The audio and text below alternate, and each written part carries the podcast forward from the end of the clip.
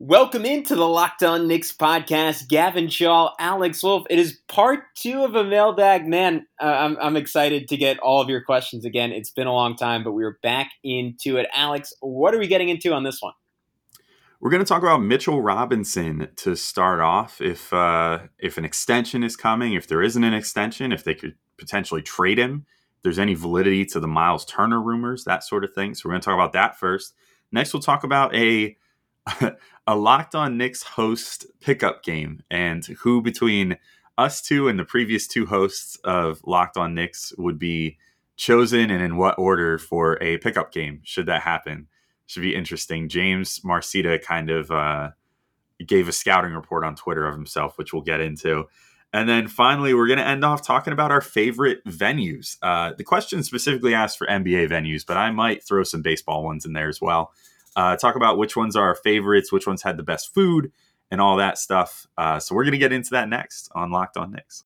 You are Locked On Knicks, your daily New York Knicks podcast, part of the Locked On Podcast Network. Your team every day. And I think we see Willis coming out. There he comes right now.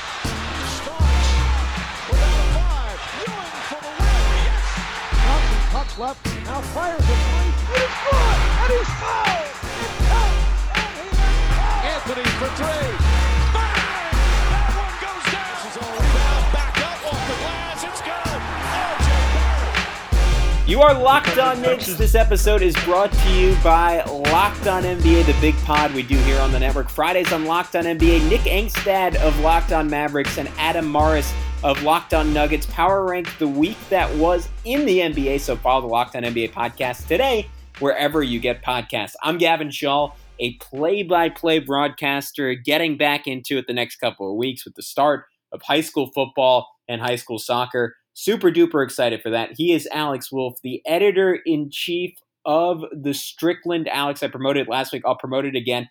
They came out with part two of, of, of the Niction piece on what if Carmelo Anthony hadn't initially signed with the Knicks. Spoilers uh, Carmelo Anthony's back on the Knicks in part two. Does it end in a championship? Find out in that great piece written by our guy, Shwinny Poo, and illustrated by Knicks Illustrated. All right, Alex, uh, let's get into it. Part two of the mailbag, and we are starting off with our most important question of the day. I would say the, the other two are, are sort of more fun and lighthearted, but this one pretty significant to the Knicks future. Steve Thomas at Dark Steve 590. Thoughts on what they're going to do with Mitch if no extension? Is there a trade? Any validity to the Myles Turner rumors? So, Alex, we, we touched on this a little bit um, earlier in the week with the Marc Berman article. But but what's what what are your thoughts on everything Mitchell Robinson at this moment? Yeah, I I don't know. I mean, it's it's difficult to say. I think if he doesn't sign the extension, I don't know for sure that that means it's guaranteed they're going to include him in a trade. I, I think there's a world where Mitch still, you know, as long as he's getting playing time and being able to establish himself with this team, that, you know, he might uh, just want to try to bet on himself and get a better contract than what the Knicks could offer him. I mean, Mitch, you know, he's talked about it on Twitter and whatever, has his eyes set on potentially like he thinks he could be defense player of the year this year. And and I think that's maybe a little lofty, but I, I don't think it's totally out of the question. I mean, the the voters might want to give it to someone other than Rudy Gobert for once. If the Knicks, you know, finish again with like a top two or three defense, and Mitch is anchoring that and is putting up, you know, decent counting stats in addition to like the the eye popping, like blocking three pointers kind of stuff that we've become accustomed to with him, then maybe it does happen for him, and maybe he does win a Defensive Player of the Year, and that might bump him from you know the maximum he can earn right now. I think is somewhere around like 13 million a season maybe if the Knicks were to offer him the most they possibly could or 13 14 million starting salary. Maybe if you know he manages to it, let's just say even make like all defensive second team. Let's say the Gobert you know occupies the the center spot on the first team and, and wins defensive player of the year again. You know maybe Mitch ends up on all defensive second team and that bumps him up to you know he can get 16 million or 17 million like something like a Clint Capela number, you know, let's say. Maybe that happens. Um, and the Knicks would be willing to pay it to him, just like they're willing to pay Noel this past year and, you know, work with him and get him on a good deal. So I don't know. Um, I, I just, I think the only way that I definitely see the Knicks like actively trying to trade Mitch this year is if he comes into the season and he's backing up Noel. Like if if paying Noel ten or whatever it worked out to, like eight million dollars, whatever uh, per season for three years, it, it or nine, whatever whatever averaged out to. Um, if paying him that amount was basically them saying we're interested in Nerlens Noel as our starting center more so than Mitchell Robinson, then I could see Mitch wanting to ask out, and that would make perfect sense. I wouldn't fault him for that at all. And that in that case, I could see the Knicks maybe trying to move him by the deadline. Whether it's for Myles Turner or not is a different story. I mean, I, I guess I could see a world where like I don't know, maybe they trade like would, I guess salary wise, it would probably come somewhat close to working if they did like Mitch, Knox, and Vildoza or something for Myles Turner, and maybe like a second round pick or something like that. Though I, I think giving up extra assets to get Turner in place of Mitch is not a great move because I don't think Turner's better than him. Um, at least not at their best, at their respective bests. Um, Turner just puts up more gaudy numbers and can you know shoot a little bit from three, but you know it doesn't necessarily have more impact in my opinion. But yeah, may, maybe that comes to be, but I, I, don't think that there's a world where even if they don't come to the extension before the season, that um, Mitch like straight up, you know, it just gets traded this season, uh, unless there's a situation where he's just not getting playing time and I, just based off how things went last year, I really don't see that happening. Like I think that Thibs does trust him, and as long as he's healthy and everything, he's going to start and he's going to get a good amount of playing time. Yeah, so I I'm of the belief that Mitch is going to have a career year, and it's all going to come together. Um, the the fact that he's playing with far more shooting than he's ever had in his life. There's there's a chance that I mean I, I kind of doubt it just because last year felt a little unsustainable. But let, us throw this out on paper. The Knicks might have four 40% three point shooters around a guy who produced the best rim running season with the worst shooting point guard in NBA history in Elfrid Payton, or at least the worst shooting point guard in modern NBA history in Elfrid Payton. And now you're telling me you're to give those guys that guy four shooters, a borderline um, maybe maybe not Hall of Fame point guard for Kemba Walker, but you know what? They put Chris Bosh in the Hall of Fame. Anyone gets into the Hall of Fame these days. So I'll, I'll go ahead and say it. Borderline Hall of Fame point guard in Kemba Walker, a smart playmaker in Evan Fournier, two really high level passers in Julius Randle and RJ Barrett. I expect RJ to make another jump in respect to his passing. He, he's going to get some minutes in pseudo starting lineup slash bench units with Immanuel Quickley as well. Another guy who just absolutely changes the dimensions of the court I think the guy is going to have a career year. I, I think he's going to average somewhere around 16 points per game. I think he's going to get 10, 11 rebounds a night. I think he's going to get two to three blocks a game and, and just be absolutely dynamic on defense. Um, my only concern is if, if the added weight um, affects his mobility at all. I don't think it's going to. I, I, think he's just he's too good of an athlete, and he's he's just very much in his prime. And from what we've all heard and understood, the weight he's gained has, has been good, and it's just it's strengthened the upper body. I, I think he's going to be just, frankly, one of the 12 best centers in basketball this year. And after this season, he's going to have to get paid like that. And, and, and to me, that's where it gets really, really interesting because the Knicks have made their stance pretty clear. They prioritize Nerlens Noel enough to allocate a lot of money his way. Um, I just I think this front office is, and I, I'm, I'm hoping I'm right. I think this front office is too good at this point to give up an asset like Mitchell Robinson for nothing. Maybe that ultimately means that it's a sign and trade because they really are and on Nerlens, but I'm hoping that they learn their lesson from last season. And signing Noel was just that we prioritize the, the quote unquote 48 minutes of rim protection. And for right or wrong, we're not convinced of Mitch's health. So we want to know we have that archetype of center on the roster because without having that type of center, our entire defensive game plan falls apart. And that's why you give Noel that kind of money, not because they, have given up on Mitch or, or they're set on the idea that he's going to leave in a year. Um, it's more so because they think it, it, makes sense to invest a lot of money in that spot, even even when a lot of other NBA teams are suggesting that it doesn't. Um, I think what will be the cherry on top of this entire conversation is if and when Mitch proves his defensive bona fides in the playoffs, proves he's a guy who can stay on the court for 30 minutes, can be switchable defensively, and not someone you can ultimately play off just by going small. And if he does all that, he's going to get his salary is going to start at four for something like $70 million. And the Knicks are going to realize that they blew an opportunity to get him for less. But I think they'll ultimately swallow their pride and, and still give him that money, um, regardless of the cap implications, because they're they're not going to want to lose that kind of asset. and they're going to know that he's on a trajectory where that or, or some some kind of contract in that range will ultimately be tradable. I, I don't think it's at all analogous to what Oklahoma City did with someone like Steven Adams, who as a younger player was sort of, if you squint, in the same mold, and then got a monster contract, and now is is really a, a little bit of an albatross. Um, and obviously, uh, New Orleans had to give up assets to get off of it this summer. I, I, think I just think Mitch is is a different level of defender with his flexibility. Not nearly as good of a screener, but far more dynamic around the rim. So I, I think he's ultimately going to be someone who gets paid and will be worthy of that money. And the Knicks are smart enough to give him that money. Whether that means that they ultimately keep him long term or not, I don't know. But that, that's sort of my my optimistic orange and blue colored uh, glasses interpretation of this. But Alex, do you have any final notes, or are we we going to wrap up this first segment and, and move on to the next one? I just want to throw it out there that David Griffin signed Steven Adams to a contract that he then had to pay to get off of one year later, and David Griffin stinks as a GM. Uh, but if you listen to people on Twitter, uh, the whole reason that uh, you know Zion is being rumored to the Knicks has nothing to do with his best friend playing for the Knicks or that the Pelicans are a crappy organization. It's that the Knicks somehow run ESPN now. Anyway, I just had to throw that one out there because the Pelicans came up. Uh, I will say right now that we'll take our first break, and today's episode is brought to you by Sweatblock. And as you're listening to this, uh, this was pre-recorded a day prior, and I'm probably uh, standing outside getting wedding pictures taken at my friend's wedding right now, as I'm in the bridal party. And uh, you guys have been outside recently. It's it's been hot, and it's not you know wear a full suit kind of weather.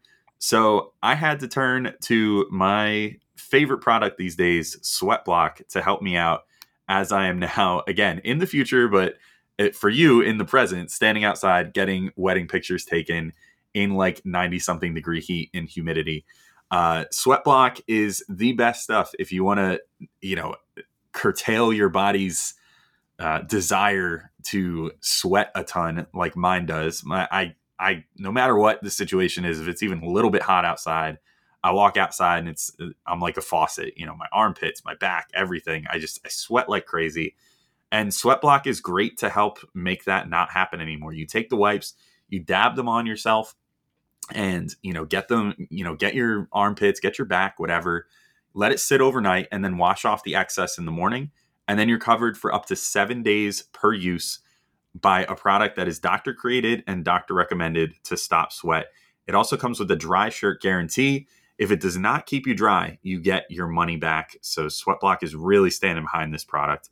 It's been featured and tested on the Rachael Ray Show by firefighters and is the bestseller on Amazon for the past 10 years with over 13,000 reviews. And if you're like me, you can now wear what you want to wear when you use Sweatblock. You don't have to be afraid of your gray t-shirts during the winter or during the summer anymore and save those only for winter. You can wear them all the time and it could be your little secret to confidence whether you're just going out and about, whether you're going on a date, whether you're going to be in your friend's wedding, whatever the case may be uh, you can use Sweatblock to get your confidence back. So if you want to get some Sweatblock for yourself, get it today for 20% off at sweatblock.com with promo code locked on or at Amazon and CVS. Does this sound familiar? You've got one device that lets you catch the game live, another that lets you stream your favorite shows, you're watching sports highlights on your phone, and you've got your neighbor's best friends log in for the good stuff. Well, I want to tell you about a simple way to get all that entertainment you love without the hassle and a great way to finally get your TV together. It's called DirecTV Stream, and it brings your live TV and on demand favorites together like never before so you can watch your favorite sports, movies, and shows all in one place. That means no more juggling remotes and no need to buy another device ever again.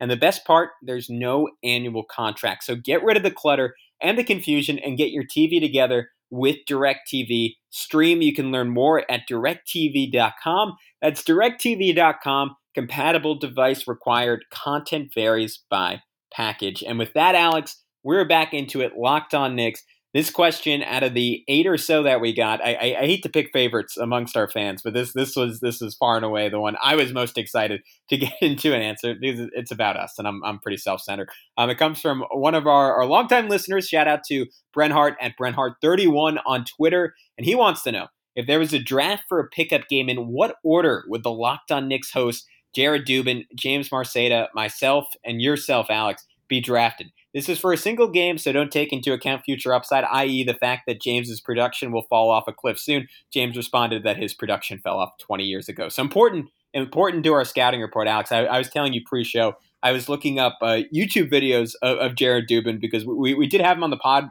at one point, and he, he's an incredible writer. I, I, read a lot of his stuff, but not a guy I, I know exceptionally well. So I was trying I was trying to trying to gauge body type trying to gauge like potential explosiveness when he was gesticulating in the chair. His vision seemed very good. His eye lines when he was on TV were good. He was like camera host, camera host. Um, so I, I, I liked what I saw out of Jared, but I can't say I know a lot about his game. And Alex, we, we've we've talked a lot about our individual basketball games, but you and I have never played basketball together, so it's it's really hard to get a gauge on all of this.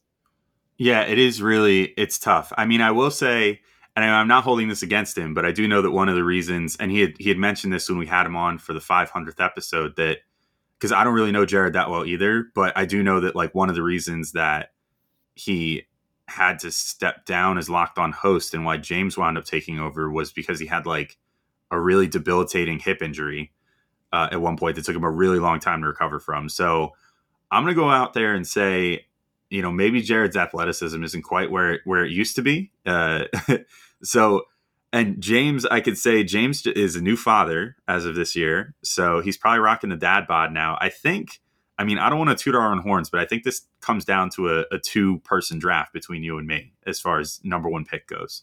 Yeah. So also, also age. I think we're, I think we're a solid, like, I'm, uh, I'm 31. You're, are you 27? 26. Yeah. 26. Okay. James is like late 30s and and Dubin I think is the same. So I mean we're winning the age battle too. We've still got a little bit of youth on our side. So I, I'm gonna go ahead and say like I think it would be between you and me. And now I think we're also very different archetypes of player based off what we've said before. Yeah, I like would. Just, I would say in a, in a game where I'm not saying necessarily if they had watched this play it'd be different, but in a game where where they hadn't watched this played, you would you would definitely go first because you're you're a lot taller, or not a lot taller, but a bit taller, and definitely way way way stronger than me. So I, I would predict just purely based off aesthetics, you you would be the pretty clear first pick out of the group.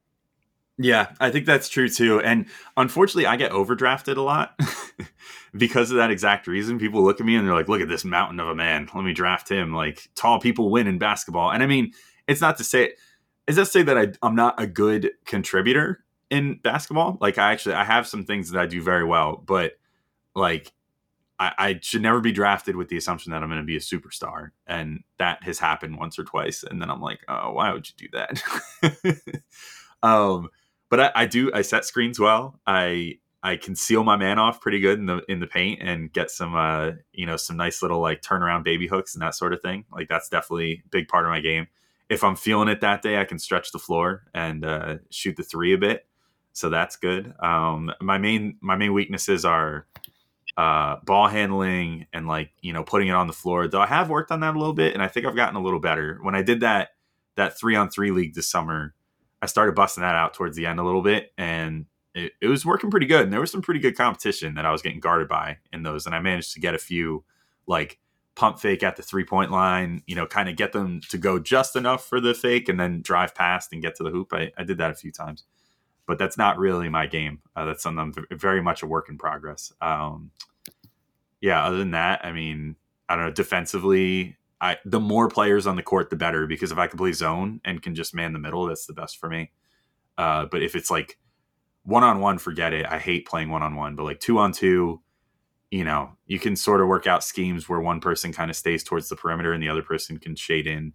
But you know, once you start getting in like three on three, four on four, then zones become more tenable and I'm definitely better in those scenarios. So yeah, that's my personal scouting report. But I, I, agree. I probably would end up going first just based off of looks alone without the scouting report. Though from what I understand, you're you're a shooter, so you might uh, make someone feel silly for doing that at a certain point if I'm way off that day. Yeah, I like. I think I. I think I usually get underdrafted because I, I, I look pretty, despite being six three. I look pretty unathletic just because I'm I'm a stick of a human being, but I, I, I, like I like getting to go into a game with a little bit of that fuck you attitude. Like I, I want I want I want to be passed up a lot going in. But but yeah, different. I, we talked about it before. But yeah, re- really good shooter, really good passer. The issue is like you, I just I've never had a handle. I, I think what what's interesting, like when I was younger, I had a pretty decent handle. Like maybe you were the same way, and then I got tall, and it just dissipated. And you, you you hear about guys like that, and they have to really work to get it back. But I just I never really like after being younger, I never really just spent enough time playing outside of for fun where that really came along. but yeah, my shot is good. Uh, my finishing, I would say, is the one thing that's gotten better over the course of COVID because I could basically only play against uh, one of my friends, Marcus, who's been on this pod a couple times, former Locked on Nets host, who's really, really good. And I would have to like, and he's um, a little shorter, but a lot stronger than me. So I had to to get good at like kind of finishing over him, and uh, he would still he'd still mostly beat me one on one. But I, I got I got better and better as time went on at finishing. My jumper, my like dribbling got a bit better, and then defensively is is one of the areas I'm, I'm more confident. I'm, I'm I'm really good defensively, unless the one thing that kills me is like a really short, quick guard because I just I, I just can't turn my hips that fast. But someone relatively similarly sized, like I think I'm just like I'm pretty savvy on defense, and, and just like I'm sure it's similar to you, Alex. Like just like being over, I'll say like six two in pickup, you get so much leeway on defense because most people just even most people who play pickup basketball just aren't that tall, and even if someone's a little bit quicker or a little bit more athletic, you can kind of make up for it with sheer size. Yeah, I'm with that too. And you know, I worked on my lateral quickness a little bit this year too, like doing when I knew I was going to be doing like a league, I started doing like you know a lot of um, uh, like the shuffling drills, you know, where you like shuffle side to side, and, Yeah. and, and, you know to get ready for that. And I, I did a pretty good job. Like even if I got smaller guys on me, you know, it same deal. It you know if someone is just like way way quicker than me, then they'll get by me. Yeah. But I can generally at least recover enough to kind of wall them off a bit, and the length does help because then they, they're still adjusting their shot because you can get an arm in their space even if they've kind of beaten you already. Um, but Gavin, you, you know, you mentioned that you know it, you, you're not the bulkiest, and you know I was thinking about it, and if you wanted to bulk up, and you know in your mid twenties, it's it's something you can do, and maybe if you do that, you could get some built bars and eat some of those and get that protein boost that you need. Because this episode is brought to you by Built Bar. And I, what have I not said about these things already? They're the best tasting protein bar out there. If you're active and you need protein in your life, I don't know how you're not eating Built Bars already. They are fantastic. They come in 10 delicious flavors. Yeah, I, if I haven't made it clear enough, my favorites are cookies and cream and coconut. Reminds me a lot of like a Hershey's cookies and cream bar or like a Mounds or Almond Joy bar. They're just fantastic, covered in 100% natural chocolate. And if you want to try all the flavors, you can always get a mix box and see what I'm talking about. See just how good all these built bars taste. But the important thing is that they're not only the best tasting bars, but they're also good for you. Every built bar is 17 to 18 grams of protein, calories ranging from only 130 to 180 per bar, and only four to five grams of sugar and four to five grams of net carbs per bar as well. So you're really not getting a ton of fillers that are gonna, you know, give you all that sugar and stuff that you don't need. All you're getting is that pure protein, but it tastes just like you're eating a candy bar. So you don't even really realize it, like some of those other ones where it feels like you're eating a piece of sidewalk chalk uh, after your workout.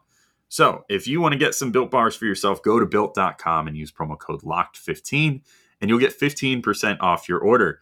Again, use promo code LOCKED15 for 15% off at built.com. And this episode is also brought to you by Bet Online. It's that time of year again, and all eyes are now turning to football as teams are back on the gridiron to start football season. As always, Bet Online is your number one spot for all the pro and college football action this season. Get all the updated odds, props, and contests, including online's biggest half million dollar NFL mega contest and the world's largest $200,000 NFL Survivor contest. Open now at Bet Online. Head to the website or use your mobile device to sign up today and receive your 100% welcome bonus using our promo code LOCKED ON. Be sure to take advantage of their opening day super promo as well. If you make a bet on the Thursday, September 9th season opener between the Super Bowl champion Buccaneers and the Dallas Cowboys, and if you lose, your wager will be refunded up to $25 for new customers only when signing up and using promo code NFL100.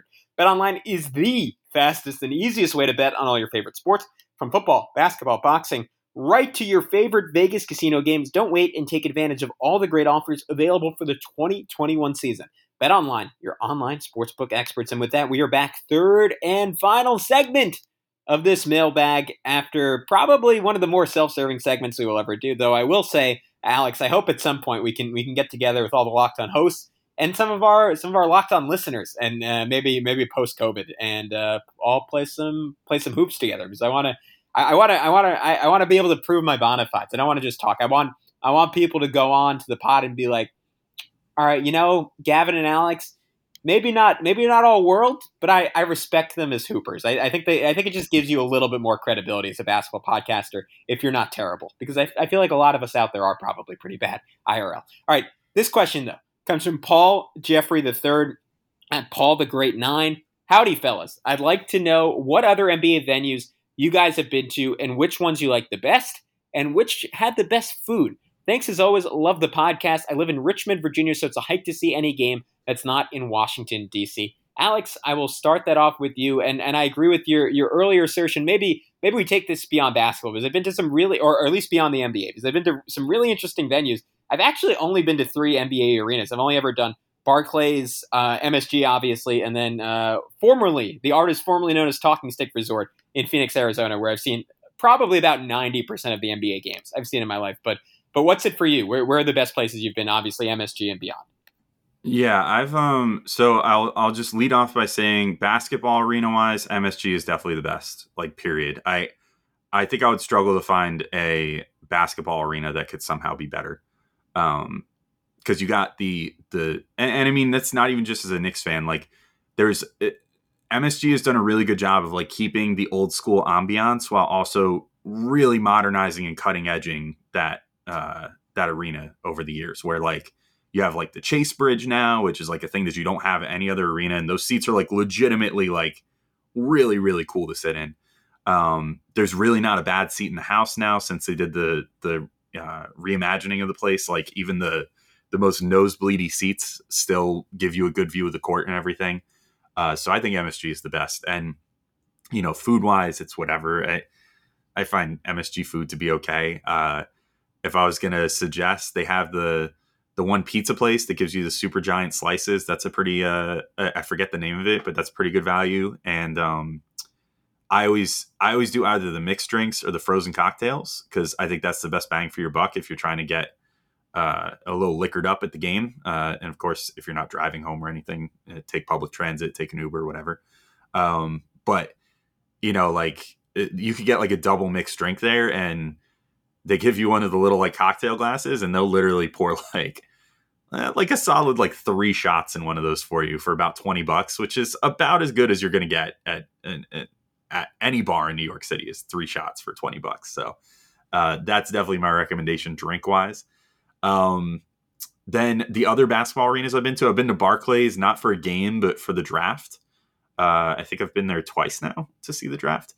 And uh, i mean i don't know barclays to me it it looks well i personally i think it looks ugly on the outside now. I was never a fan of that whole like you know designing it to rust on the outside look i just i don't think it looks nice i think it makes it look like it's like like deserted and like it's just dilapidated and whatever. And I know that's the idea; it's supposed to represent industry or whatever, but I don't really dig the outside look of Barclays. But inside, I didn't really find it to be anything special. It's it, inside; it's kind of just an arena. Um, I I'll admit I didn't really get any food there, so I can't speak to that really. But it there's nothing too special about it to me. Um, same goes for the other two arenas. Well, okay, I'll save the last one for last, but uh, I've been to Wells Fargo in Philly. Uh, that's where the the Sixers play and and the Flyers for hockey. I've actually been. Oh to, yeah, you, sorry, sorry for interrupting me. You just reminded me. I have also been there, so I guess four arenas. Yeah, um, Wells Fargo is okay. I mean, it's literally it's just a cookie cutter basketball arena. There's like nothing special about it. I will say though, if you're looking for good food, and Philly is a somewhat reasonable drive from DC. Uh, so for for Paul for this one, if he ever wants to go up and see the Knicks versus the Sixers, that the entire Philly area has one of my favorite stadium food type items, and that's the Chickies and Pete's crab fries. Um, they're these they do crinkle cut French fries, but they're seasoned with Old Bay seasoning, and then they have this cheese sauce that goes with them, and like it's like crack. Like I could eat ten pounds of them and not get tired of eating them. So if you're strictly looking for cool food items, the Philly Stadium, go there. Eh, go to any of the Philly stadiums, and you can get Chickies and Pete's there, uh, or just go to Philly in general. Though I don't know, not my favorite city in the world, so I wouldn't recommend just going there like just to chill. Um, but as far as you know, a singular food item, that's that's one that I would travel for. Um, and then the other arena that I had been to back in the day is the Izod Center. They don't do uh, basketball anymore.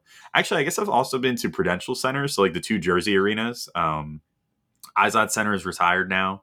They don't do basketball or hockey or anything.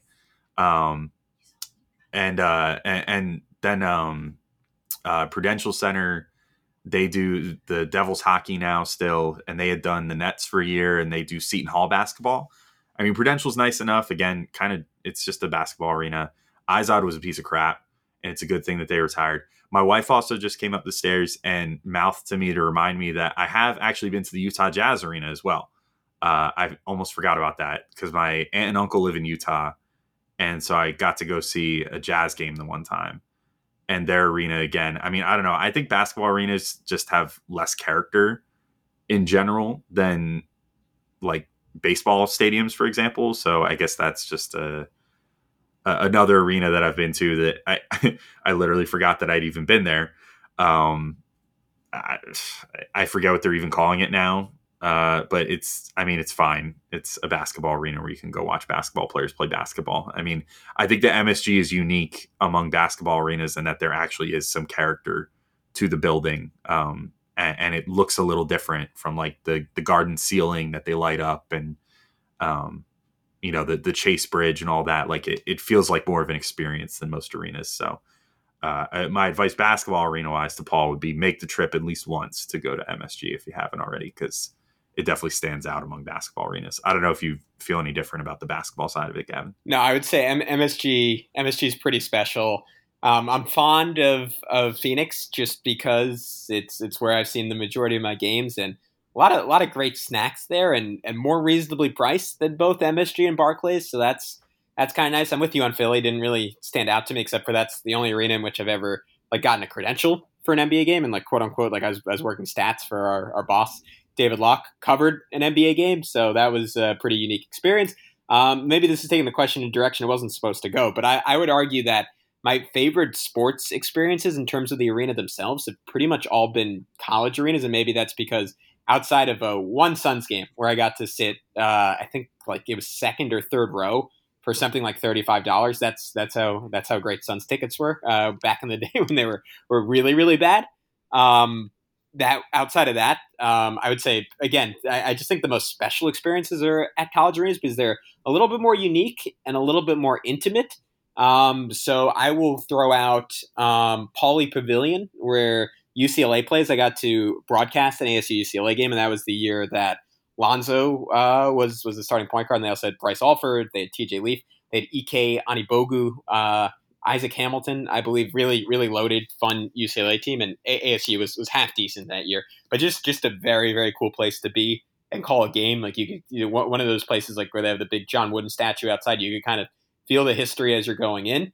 And then uh, I'm a lifelong Oklahoma football fan, so that uh, I think it's, I believe it's called the Palace on the Prairie is the uh, is the nickname for the arena there. But yeah, pretty pretty special place. It felt like at least for me, just because I've been growing up watching all their games, a, a borderline religious experience. So all, all that to say is like um, while, while, some arenas have unique architecture, and, and for me at least, there, there, are a bunch of places just on the bucket list to go. Like I'd love to go see a game at Lambeau at some point. Um, obviously, I'd, I'd love to get to every NBA arena at some point in my life, but I, I think you should go to places with character and history, and, and, generally, not not always, but I think of I think more so you, you feel that a little bit more either in, in football in general or in or in college basketball. So I'd, I'd recommend seeking out those spots, Paul, or anyone listening, if, if there's a specific place that's special to you.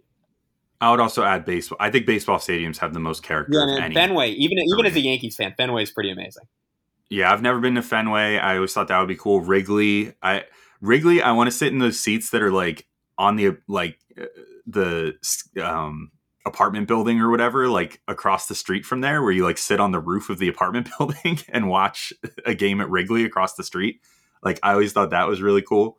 Um yeah I I think uh out of other arenas that I've been to like just off top of my head uh let's see. So I was just actually to Citizens Bank Park, not for a baseball game, but for a concert last week. That's the Philly um, baseball stadium.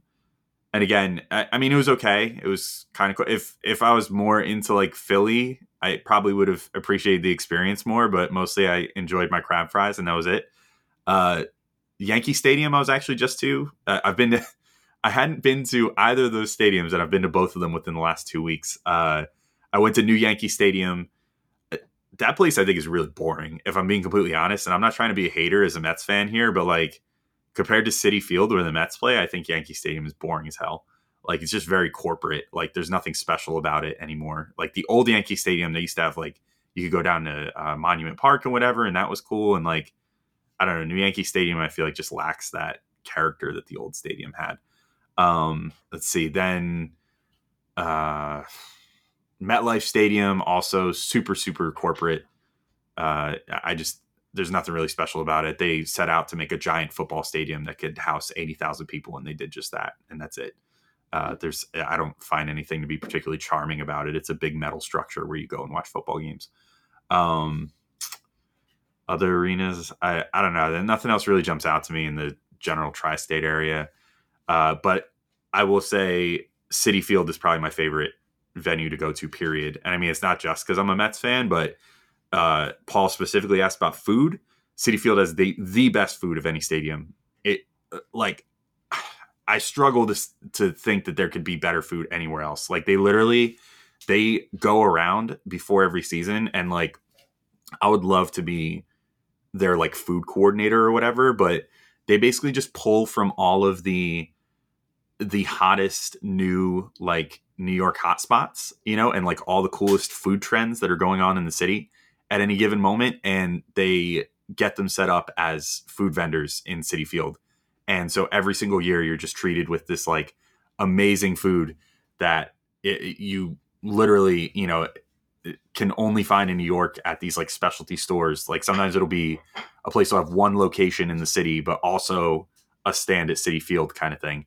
And you just get all this whack food like uh like lobster tacos and like uh Pat LaFrida, you know, steak sandwiches and uh fuku chicken sandwiches. Um like uh there's a they had a burger this year that's like a uh they called it like the Pete Alonso burger, but it was a Pat LaFrida like truffle burger blend with like caramelized beer braised onions and like uh Gouda cheese on top or something. Like they just have all this amazing food there. Like you get I, I describe Mets games a lot of times to people is like it's like you go to a food festival and a baseball game breaks out because there's just so much good food there. So I would definitely like if people haven't been to Citi Field that listen to this and they want to just like go uh, just for like a chill experience where you can just kind of like take in a baseball game and also eat a ton of really good food.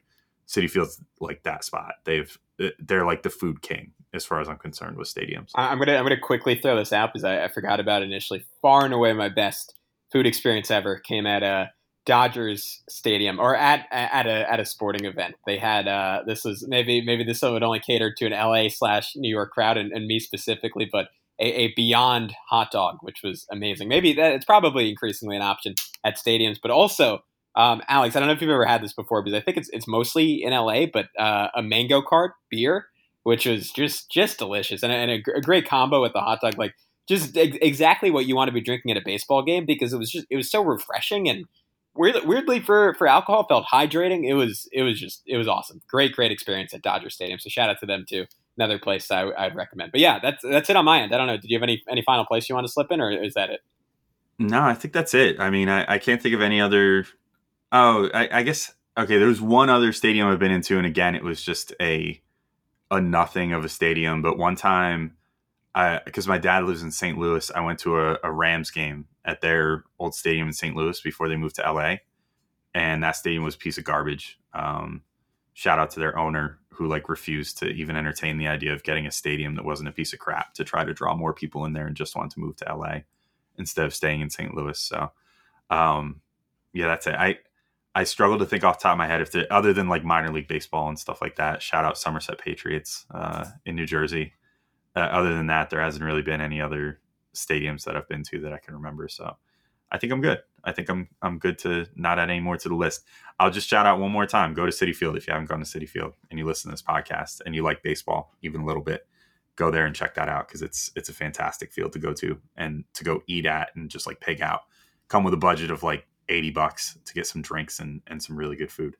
Uh, anyway, I think we can wrap up our second episode of this mailbag. Uh, the aforementioned wedding that I'm sweat blocking myself for, I got to leave for to go to the rehearsal dinner now.